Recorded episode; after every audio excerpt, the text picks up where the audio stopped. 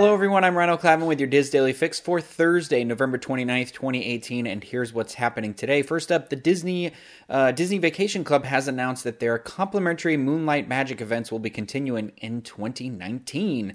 Uh, Disney Vacation Club members and their guests are invited to enjoy the Disney theme parks after they've closed to day guests, offering shorter than usual wait times on their most popular attractions, meet and greet opportunities with off the beaten path characters complimentary refreshments, dance parties, and much more. Um, so a member can register themselves and up to three additional guests, a total of four, uh, or up to the number of guests on his or her resort reservation. Young, uh, children younger than three years old do not need to be registered for the event. A minimum of one valid Disney Vacation Club membership card, along with matching photo ID, will be required in order to enter the party. Uh, the registration process is a little different this year, so be sure to head over to, to this article at wdwinfo.com and you can uh, check out that whole process. But the dates for the events are as follows. Um, these are all 2019 dates. January 31st, you've got Disneyland Park. February 5th and 12th, The Magic Kingdom. March 20th and 27th, that's Disney's Hollywood Studios. May 13th and the 20th, that's Epcot. And July 18th 8th and oh excuse me july 18th august 8th and august 22nd at disney's animal kingdom and then september 18th and october 16th at disney's typhoon lagoon water park so for more information about the moonlight magic event you can head over to wdwinfo.com um, and check out that article like i said now, back in in September, we told you that the Swan and Dolphin would be expanding. Well, now we have some more details about the newest addition to the property, including its name. Uh, Marriott International has confirmed that the Cove Hotel will be joining the Swan and Dolphin, bringing the combined resort up to 2,600 rooms. Uh, according to Fred Sawyers, general manager of the Walt Disney World Swan and Dolphin Resort, the Cove will be group oriented, giving companies that may have outgrown the property a reason to come back.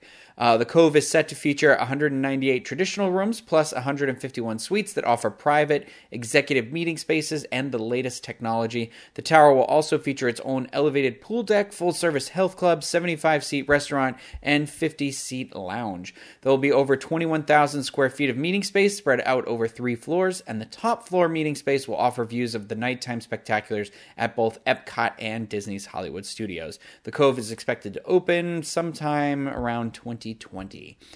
Now, over on the DIS today, our featured article comes from Sarah Gulo, titled A Photographer's Defense of PhotoPass. You can check out that article, many other great ones at wdwinfo.com. Trending on the boards today is a thread discussing the rocking that some cruisers experience when the ships cross the Gulf Stream out of Port Canaveral. Poster Blurbs describes that on the first four cruises she's been on, the last night heading back to port is always the worst, and cupboards in the staterooms were even opening and closing on the most recent trip. Head over to the, thre- the thread titled Really Want to Book a Fifth Cruise, but on the Disney Cruise Line forum at disboards.com. Join in on that conversation and uh, offer tips on dealing with the rocking ship. Dramamine, Dramamine, Dramamine. Um, it's Thursday, so that does mean a new episode of the Universal edition of the DIS Unplugged. And in this week's episode, host Craig Williams and myself will be discussing some uh, news, including Universal potentially adding an escape room themed attraction to their resort. Uh, we give you our favorite Universal themes or movies that we'd like to see used in this attraction. To find out what they are, you can head over to youtube.com slash disunplugged, disunplugged.com, and of course, iTunes where I'm sure you're all subscribed to the audio feed. Uh, finally, the weather out in Anaheim today, it's looking like there's some rain in the forecast with a flash flood warning, so please be careful. Uh, that flash flood warning is for southwestern California.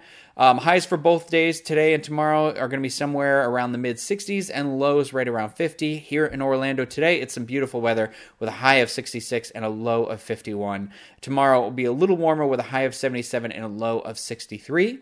For links that uh, to everything that was discussed in today's DIS Daily Fix, you can visit the Daily Fix main page at wdwinfo.com slash Daily Fix. That's going to do it for me today. But I do want to remind everybody that our Give Kids the World holiday auction um, is still going on until this Saturday. Um, so be sure to check that out. There's a lot of really cool items, one of those being drinks with Craig and myself. Some of you may think that's cool, some of you may not.